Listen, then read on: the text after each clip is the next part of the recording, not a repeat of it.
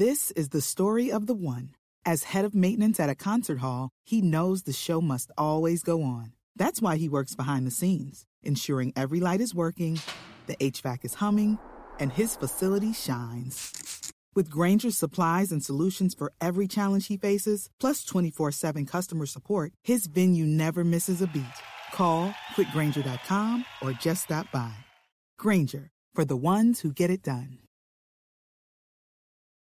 Pour yourself a cold one. Let's drink 'em, huh? And listen to Ross Tucker break down the top college prospects on another tasty edition of The College Draft. Yeah, it is Daddy Soda time here on the College Draft Podcast as the off season for the NFL is officially in full swing, in full bloom, whatever you want to call it. We're presented by betonline.ag, your online sportsbook experts. Just use the promo code podcast1. You get a 50% welcome bonus. BetOnline.ag, your online sportsbook experts. I'm Ross Tucker, former NFL offensive lineman, five NFL teams in seven years Redskins, Cowboys, Bills, Patriots, Browns, and then actually back to the Redskins. There's almost six teams in seven years, which is kind of crazy when you think about it. At Ross Tucker NFL, Twitter or Instagram, Facebook is facebook.com slash Ross Tucker NFL. You also can always get at me, as the kids say, over at rosstucker.com. I now have five podcasts that we produce Ross Tucker Football Podcast, which is three times a week this time of year, Even Money Podcast once a week, Fantasy Feast Podcast once a week, this podcast which is once a week, and Andrew Brandt's Business of Sports podcast. You can also, however, check out the College Football Bros. That show's awesome.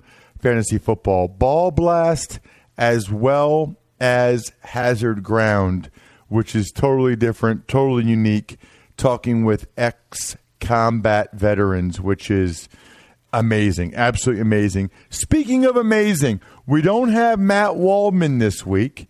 Matt gets the week off, so we have a blast from the past. Our guy, you love him, you should.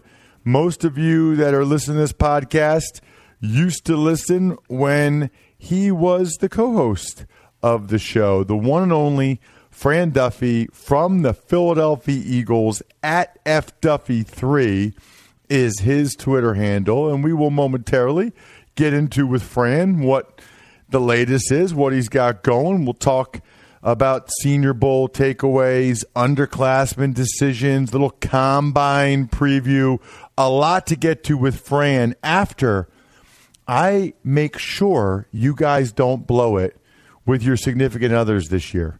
It's myfrontpagestory.com. It's 50 bucks. You talk to a writer for 10 minutes about your wife or whoever, tell them how great she is. They write the most unbelievable story. It looks like it's framed on the cover of the newspaper, and you hand it to her and you say, Babe, I got your story. I wanted something special. She loves it. She cries when she reads your quotes. You win. MyFrontPageStory.com.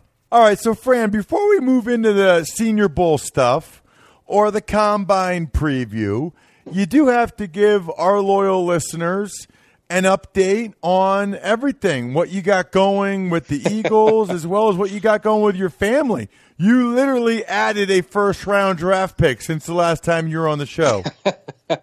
yeah, it was uh, r- shortly after the draft. He was kind enough to wait about uh, three, four weeks after last year's draft to, to join us. But uh, our first son was born uh, late in May last year, and um, so I'm eight, eight and a half months in, eight months in, and it's uh, it's been awesome, man. I mean, it's everything that everyone has told me and more. So that that's been a blast. Um, he's uh, it was great having somebody watching games with me on Saturdays uh, on the couch, and uh, and he was into it. He was a champ about it, so uh, it was great, and it's been it's been amazing. So um, thank you for bringing that up. And then uh, as far you know, with the Eagles, look, we've uh, I've got two podcasts a week. We're doing the Eagle Eye in the Sky podcast uh, every single week. We're talking X's and O's, and it's not just Eagles. It's uh, especially in the off season. It, you know, obviously in season, it's a little it's more Eagles focused, but um, you know, in the off season, we're talking uh, player evaluation. We're talking schematic. We're talking everything that you can imagine from an X and O team building standpoint over on the Eagle Eye in the Sky podcast. And then uh, the Journey to the Draft podcast is also year round uh, that I do through the Eagles. So uh, in the fall, we've got great guests every single week. We've got Eagles scouts that join the show. We've got um, you know, obviously Ben Fennell, a friend of the show that you know well as well. Uh, ben comes on, and we just, you know, we, we he he goes to games every single week, so uh, we're talking prospects year round. So uh, it's obviously a fun time of year. Everybody, all the loyal listeners know how uh, how much fun I've got, how much juice I've got for this part of the process. Excited to to dig deeper. You know, the combine is now just a week a week or two away. Uh, excited to dive deep into a lot of these guys and uh, really get to see a lot of them in person for the first time. So I got a lot of questions. Uh, the first one, though, is obvious. Did you and your wife plan for the baby to come a month after the draft? Was that part of your thought process? Is that how thorough you are in your draft preparation? I want to say that it wa- that it was not by accident um, because we definitely that definitely does come into the discussion when we're talking about that stuff. But uh, no, we um, it wasn't necessarily planned that way. Uh, it just worked out very very well. And but I will say, draft weekend. Uh, you know, you're you're a month away. It's like, oh, like I don't know, like it could come. So it was, um, it, it was a little bit, it was a little bit of sweat, uh, a little bit of sweat going down my brow, uh, draft weekend. But no, he uh, he did us a. He did me a solid and waited a few more weeks. That's amazing when you say he watched football with you. I am so jealous. That is amazing. That is awesome. All right. Oh, so dude, it's the I, best. So let's get into the two biggest events on the pre-draft calendar. That's the Senior Bowl and the combine. We're I think exactly in between both of those. So it's a yes, perfect correct. time to have you on as a guest here uh, and appreciate you coming on. Let's start with the Senior Bowl and just what your biggest takeaways were from this year's event. Well, I, I think first, the, look, the big draws were the two quarterbacks, obviously, and as as typically the case, uh, Justin Herbert and Jordan Love. Herbert with the South squad in Cincinnati, Love with the North squad in Detroit. I thought the, throughout the course of the week of practice, both guys really showed out well. I mean, Justin Herbert, uh, you know, just in person, uh, just really looks the part. And same and same with Jordan. I thought both guys really threw it well. Everything looked easy. Everything looked natural. Uh, they were composed. Both guys uh, handled their respective teams very well as well. And that was a question really with both guys coming into the week was, you know, what was their command? What was their presence? What was their poise going to look like uh, in person for scouts with guys? Look, the best players around the country. That's not their teammates that they were in the locker room with throughout the course of their four-year careers in college. So uh, just getting a chance to see those guys up close was great, and I thought both guys really passed the eye test. Right, you know, from the from the start up through the finish. Obviously, Herbert wins, wins the MVP of the game. Jordan Love uh, struggled with protection. You know, the, that North offensive line had no answers for the South defensive line in the game. But uh, both guys, I thought, from start to finish, uh, really looked the part. So that was certainly one of the big takeaways. After that, I would say the defensive line, uh, really for both squads, I thought was really, really strong uh, throughout the course of the week. I mean, uh, Javon Kinlaw, we didn't get a chance to see him in the game, but the two days that he was out there on the field uh, at practice at Ladd-Peebles Stadium, he was you know damn near unblockable. He was really, really good uh, in terms of the one-on-ones. He's stout. He really looks the part, man. I mean, he's got pythons for arms. Uh, he's just really stout. He's powerful. He's explosive. He's got that initial quickness. He just he really looks the part. And I thought that he passed uh, the eye test for sure, uh, for sure uh, down there in practice in Mobile. Uh, Kinlaw had a good week, but he wasn't the only defensive lineman, though. I mean, you go up and down the list. Uh, Marlon Davidson from Auburn, he was only on the field for one day of practice, but was outstanding. He he put on some weight, came in at uh, just under 300 pounds. He was a heavy defensive end for the Tigers, but he's putting on weight to become a three technique, and uh, he was outstanding in practice. I would say that uh, uh, Jason Strowbridge, the defensive lineman from North Carolina, he's making the opposite switch. He played D tackle for the Tar Heels. He wants to be an edge guy, and he looked outstanding. He he, was uh, one of the more active players throughout the course of the week of practice. But all these guys, I mean, you go down the list, and it's like you know Terrell Lewis from Alabama had a uh, had a really strong week. Zack Baun really showed up. Bradlee Anae from Utah showed up not just in practice but in the game as well. Uh, a lot of these guys just had really good weeks of practice. Jo- Josh Uche from Michigan uh, showed up. Kenny Willekes showed up. So um, you know the defensive line was the other big takeaway for me in terms of who really stood out during the week of practice. So I want to go back to the quarterbacks um, quickly because there are and were concerns about both. So I don't pretend to be a quarterback guru, Fran, but I watched two full Utah State offensive tapes this year because they played Wake Forest before I did the Wake Forest Rice game, and they played Air Force before I did the Army Air Force game. I think they scored like seven points or maybe 10 against Air Force. Against Wake Forest, he had to have thrown at least three picks and looked like he could have thrown a couple more. Now, he made some ridiculous throws, and the ball just flies off his hand. So I get that. But watching that tape, I, I don't know how you could take him high unless you're just that enamored by the physical tools. I mean, he should have had five or six picks against Wake Forest. And, you know, they're not like the greatest defense in the world. And he scored 10 points against Air Force, Fran. So if I remember right, the Wake Forest game was week one, right? That was the that was, was yes. that the first game of the year, um, and they they were on the road. Now the big thing with Jordan Love to remember is that coming into this season, okay, he lost uh, the entire coaching staff. They all le- they all went to Texas Tech. So Matt Wells and that whole staff, they all went uh, to the Red Raiders. So new coaching staff comes in. Uh, he lost his top two running backs. He lost like three or four of his top receivers. He lost his tight end. Uh, he lost four fifths of his offensive line. So a ton of turnover, both coaching and personnel personnel wise, for Jordan Love coming into the year. Um, now decision making has to get a little bit better. Ball control has to get a little bit better. But I think when you look at Love, if you go back to last year when you know he was a little bit more comfortable with what he had around him. He had a look that wasn't they weren't blue chip talent, but he had a couple guys that were drafted. He had a tight end that was a prospect. He had a receiver uh, in Tarver that was a prospect. The back was drafted. So you go back to last year uh, playing in that offense. I mean, he was dynamite, man. Like if you watch that Michigan State game from 2018, and that was early 2018 uh, against the best opponent on the schedule. Jordan Love was lights out, and you're talking not just arm strength. This isn't just like oh, you know, uh, Christian Hackenberg or you know even like Josh Allen. Like watch him, you know, watch him move, watch him throw the ball. You're talking ball placement uh, at all three levels.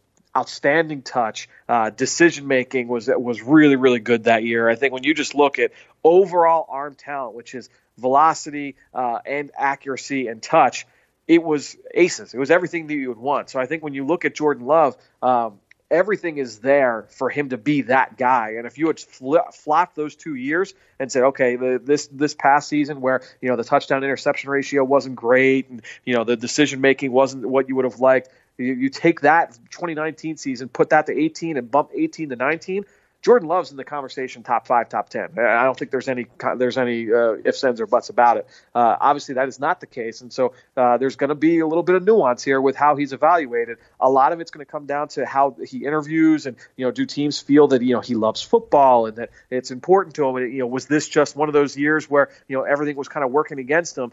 If you're looking at Jordan Love, it, it's going to be a little bit of a, there's going to be a lot of layers to that evaluation. But I'm telling you, man, from a talent standpoint, I mean, he is we talked about it with Patrick Mahomes. Like Patrick Mahomes, when he was coming out, you know the the production was very good. The arm talent was ridiculous. I mean, I, I, remember you know coming on this show and saying you know this guy could uh, you know with his accuracy and his arm and his athleticism, the upside was so high but everybody questioned with Patrick Mahomes, oh, you know, like can he play within the scheme, and you know, what is his pocket presence like? It was it was like a you know a wild stallion out in the ranch that you had to kind of corral. With Love, it's not quite to that extent uh, in terms of just how wild and out of structure that he is. It's more just you know the the decision making just wasn't where it needed to be, but he was fighting an uphill battle from the jump this year. Uh, Herbert, I also saw a bunch of games and decision making that was concerning. The Arizona State game, even at times in the Rose Bowl against Wisconsin, What's sort of your breakdown on Herbert and why was he so well received at the Senior Bowl? You know, I think when you look at Herbert, everything's going to look great in person, and it certainly did in Mobile. Uh, you know, I think when you look at all the tools, you're checking all the boxes, both from an athleticism standpoint, an arm talent standpoint.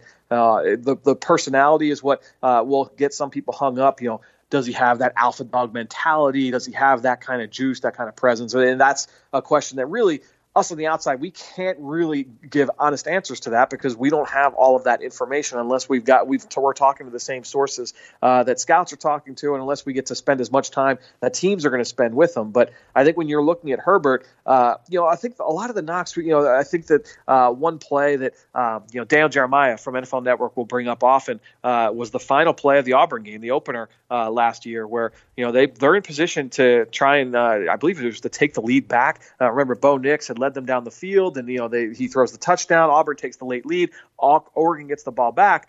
Justin Herbert, they've got the ball you know, past midfield. I mean, it wasn't like a, a crazy hail mary. It was a 40, 45 yard throw and instead of putting his receiver in position to be able to catch it, he threw it like seven, eight yards out of the end zone. It's like you know the the football, uh, you know the football IQ, you know just the overall awareness. Like you know where is it there with Justin Herbert? And I think that like Jordan Love, I think there are some parts of her with Herbert where you know some nuance is needed, right? I mean, he you would look at uh, you know how many drops that, that Oregon receiving corps has had, not just last year, but go back the year before that, the year before that, that receiving corps for the most part, has really struggled uh, throughout the course of his career there uh, in Oregon. I would say conceptually, from a pass game standpoint, um, you know, there were some things that were a little bit left to be desired. It wasn't like a, a really wide open passing attack where, uh, you know, he was going to be putting up huge, huge numbers. Obviously, Mario Cristobal, they want to be able to run the football and kind of establish things on the ground, and they were able to do that. I thought that he really looked comfortable in the second half last year where he kind of cut things loose a little bit and he carried the ball and was a little bit more of an athlete and uh, making plays with his legs. But um, yeah, I think Herbert – look, uh, he's going to look the part. And I, when we get to the combine in a couple weeks, he's going to look great out there. If he works out, he's going to look outstanding. I, I have no uh, question about that. Um, I think really it's going to come down to system with him. I think that he's going to work really well in a system where uh, you know they can kind of get him out in the move, keep things pretty well defined he's got all the tools in the world to succeed. There's no question about it with Justin Herbert. I think um, the, it's going to be more of a beauty in the eye of the beholder, and some coaches are going to really, really like him, uh, and some coaches may have some questions about what his overall ceiling is as an NFL quarterback.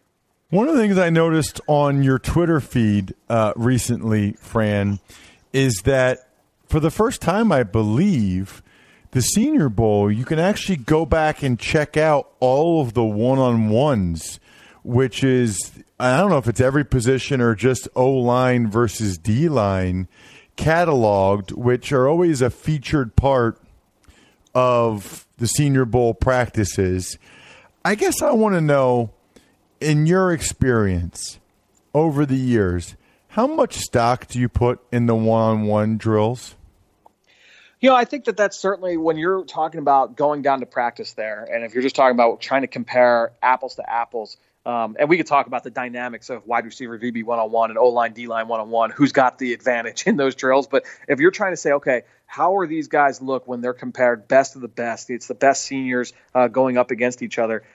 It's just a great opportunity, not to and not to mention, you know, there, I think there's something to be said for who are the guys that step up when the spotlight is on them, right? And that's why it's not even just the, those regular one-on-ones, but uh, depending on who the coaching staff is, you know, from year to year, sometimes you'll get the ones at the end of practice where it's not just uh, you know the, the the position groups that are watching, but the entire team gets together and it's one guy versus one guy, one guy offense versus defense, and it's like gassers or up downs, up up or on the line. Extra conditioning is on the line for whoever whichever side loses. But uh, you almost like to see all right when the, when the Annie gets up who's the guy that steps up and makes the big play. And I think when you're looking at those one on ones, it is always good to see who are who are the guys that kind of step up, um, you know, in those situations. And uh, it's awesome by the Senior Bowl to make that available. Uh, this is the first time they've ever done that after the fact. Over the last couple of years, they've opened up the film room to the media down there in Mobile uh, during the day and at night, so media can go in and kind of watch the film from the day's practice. Um, you know, so they've done that over the last couple of years, uh, which has been great. But this is the first time they've made it available uh, to all media uh, on the outside after the fact, which is really cool. You know, I, am luckily I've got the opportunity to go back and watch that film regardless. Um, but when you've got the ability to now all media can go back and watch that. I think that that's a cool part. I'm interested to see. Uh, hopefully, a lot of people are able to leverage that uh, in their evaluations moving forward. Joe Burrow Yeah. You've been doing this how many years now as as an evaluator draft guy? 10? Uh, yeah, it's it's a, maybe a little bit more than that, but it's been a, it's been a while. This is my this will be my 11th season full time in football, and I started um, uh, covering the draft a, a, few years before that. So we're going up to 15 years now. Okay, have you ever seen a guy, or do you have an example of a guy that went from, I would say, average to unbelievable in one year? like Joe Burrow. And what do, what do you make of that? I, I know you'd love for me to like have an example on the top of my head. I don't. It's it's it's remarkable, and I think when you look at Burrow, look there there's a lot to it because look he he showed up. Remember he got he got to LSU. Uh, obviously, it was a little bit of a different offense, but he gets there. Not even for spring ball. I mean, it was in the summer when he got there, so he was still kind of just kind of getting his feet wet, trying to get it, the lay of the land there people talk about the turning point was that bowl game for him, and um, you know, and that was when things kind of turned the page. Obviously, look, you add in uh, Joe Brady and what they were able to do schematically, that certainly helped. Uh, you know, you talk about the development uh, and the evolution uh, of the guys around him, and that certainly helped. But uh, look, you got to give a lot of credit to Joe Burrow for everything that he was able to do because uh, you know there are things that he put on film. It wasn't just like, all right, I'm going to catch and shoot, I'm catch and shoot, catch and shoot, catch and shoot.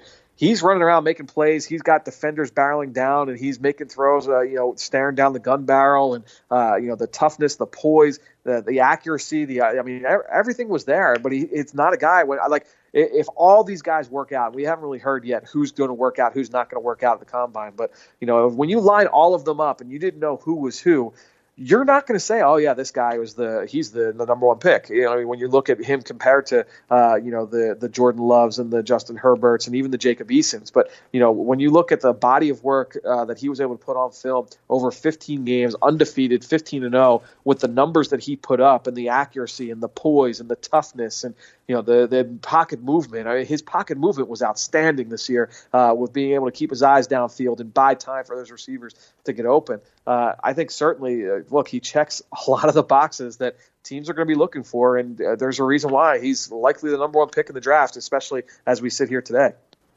Yeah, it's pretty incredible. Uh, the next big event on the calendar will be the NFL Combine, and they're tweaking it, right, Fran? The the events are now at night. It's now prime time.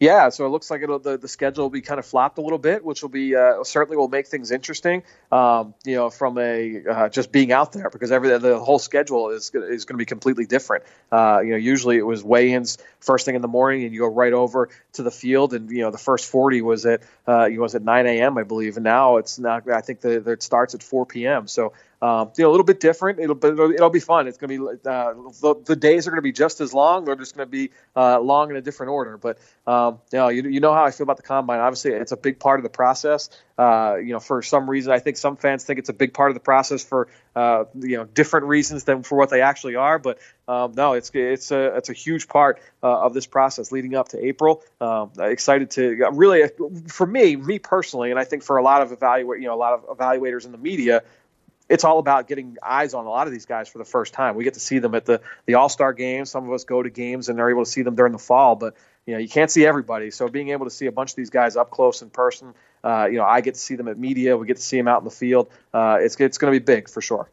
Well, let's get into that. And I know people that have heard you on the show before will have an idea of you know what you think is important and what isn't from the combine, but I think that now is as good a time as any for you to lay out there your feelings on that, especially, Fran, in light of seeing how much speed both the Niners and the Chiefs had. And, you know, the old expression, speed kills.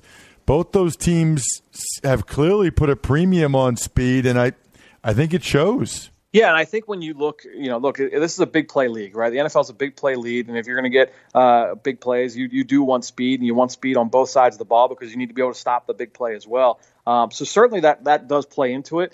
I do think though that there there is a difference between time speed, raw time speed, and play speed, and that there are plenty of guys that uh, you know you, that play fast on film that don't run fast, or guys that don't play fast on film and then run fast. So the the to me, like I think for a lot of teams, they want to go into this event. If you're just talking just about the on-field work uh, from a timing standpoint, the athletic drills, you want to find out. Okay, do the do the fast do the guys that play fast run fast? Okay, check, good. Do the guys that don't play fast do they not run fast? Okay, check, good. Now it's the ones that are different.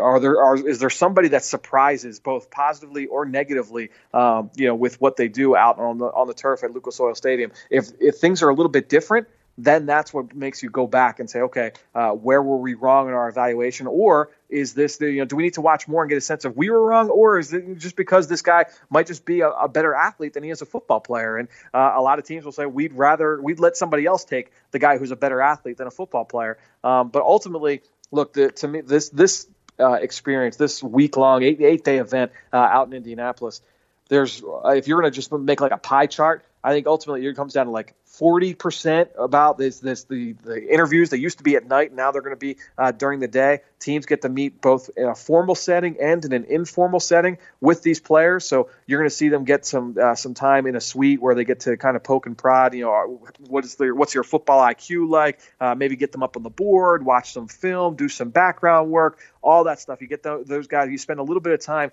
with all those guys in a, in a formal setting, and then also uh, assistant coaches and scouts. They're grabbing them in an informal setting as well throughout the course of the week. So you're going to get all those interviews. That all gets and is a part of the evaluation. Then the medical is going to be so big. Now I mean, we know a lot of these names, uh, you know, coming into the week where the medical is going to be big. Obviously, none bigger than guys like Tua Tagovailoa, the quarterback from Alabama. The medical is going to be big for him this week, but it's also going to be big for other players that we aren't aware of yet. You know, like we didn't know uh, you know, I go back to like uh, Leighton Vander Esch, uh, the line, but when he was coming out of Boise State, uh, there was the report coming out after he was there that, uh, you know, he might have a, a, lingering back issue that might cause him to fall because there was a lot of buzz after he worked out. Oh, you know, this guy could go uh, top 15, top 10. He ends up falling, I think, into the mid 20s, early 20s. He felt he didn't fall too too far, but that was an issue that propped up at the combine that people on the outside we didn't we didn't know existed. And so I think ultimately uh, those uh, medical things are certainly a huge huge part of the process. Teams are trying to unearth if there's anything there uh, that could be an issue for this player moving forward. Because remember, it's all this whole process. It's not about what you did in college. It's about what you can do moving forward into the NFL. What can you do over the next four or five years and beyond? So, um, you know, the, the, medical is a huge, huge part uh, of this whole ordeal as well. Then you get into the athletic testing. You get into the on-field work with the drill work. You want to see, you know, how do the receivers catch the ball in the gauntlet drill? How do the defensive linemen move through the bags? And how do their feet look? And you know, do they have twitch and things like that? You're looking for all of that stuff. But um, to me, the the interviews and the medical are the two biggest, biggest parts of this whole process in Indianapolis. Which stinks, right? Because those are the two parts that we don't have access to and don't get any information about. exactly right. So I, it makes it tough for us on the outside, but um, and that's why you know like we we we hype up the 40 because that's what you know. I remember you know when I was a, kid and it's like oh time to watch the combine. It's 9 a.m. on Saturday. Like let's uh, let's uh, and the first thing we see is the 40 yard dash. So I think we we do put a lot of stock uh, into that on the outside, but um, in reality, the the stuff that matters most to teams certainly. I mean, everything matters. It's all a part of it. So it's not that the, the athletic testing doesn't matter, and for some teams it matters more than most, but or more than others. But uh, the, the big part for this by far is absolutely the interviews uh, and the medical. Fran, you are the man. Always appreciate the time. Great to talk with you. Great to have you back on the College Draft Podcast. Thank you so much. No, you got it, Ross. Happy to talk to you. Excellent stuff, Fran. Absolutely terrific to have you back on. And one of the things that's cool is you can actually bet on the draft and where certain players will go at betonline.ag using the promo code podcast1. You get a 50% 5-0 welcome bonus, which is awesome. betonline.ag. Just use the promo code podcast1 and use some of Fran's insight, perhaps, to maybe go ahead and place a wager or two on the NFL draft. Why not? Make it more interesting. We make everything more interesting these days, including today's Ross Tucker football podcast. Highly encourage you to listen to that one. Other than that, the keg is kicked. We're all tapped out. Thanks for listening to the College Draft Podcast. Make sure to also subscribe to the Ross Tucker Football Podcast, Fantasy Feast, Even Money, and the Business of Sports. All available at Apple Podcasts, rosstucker.com, or wherever podcasts can be found.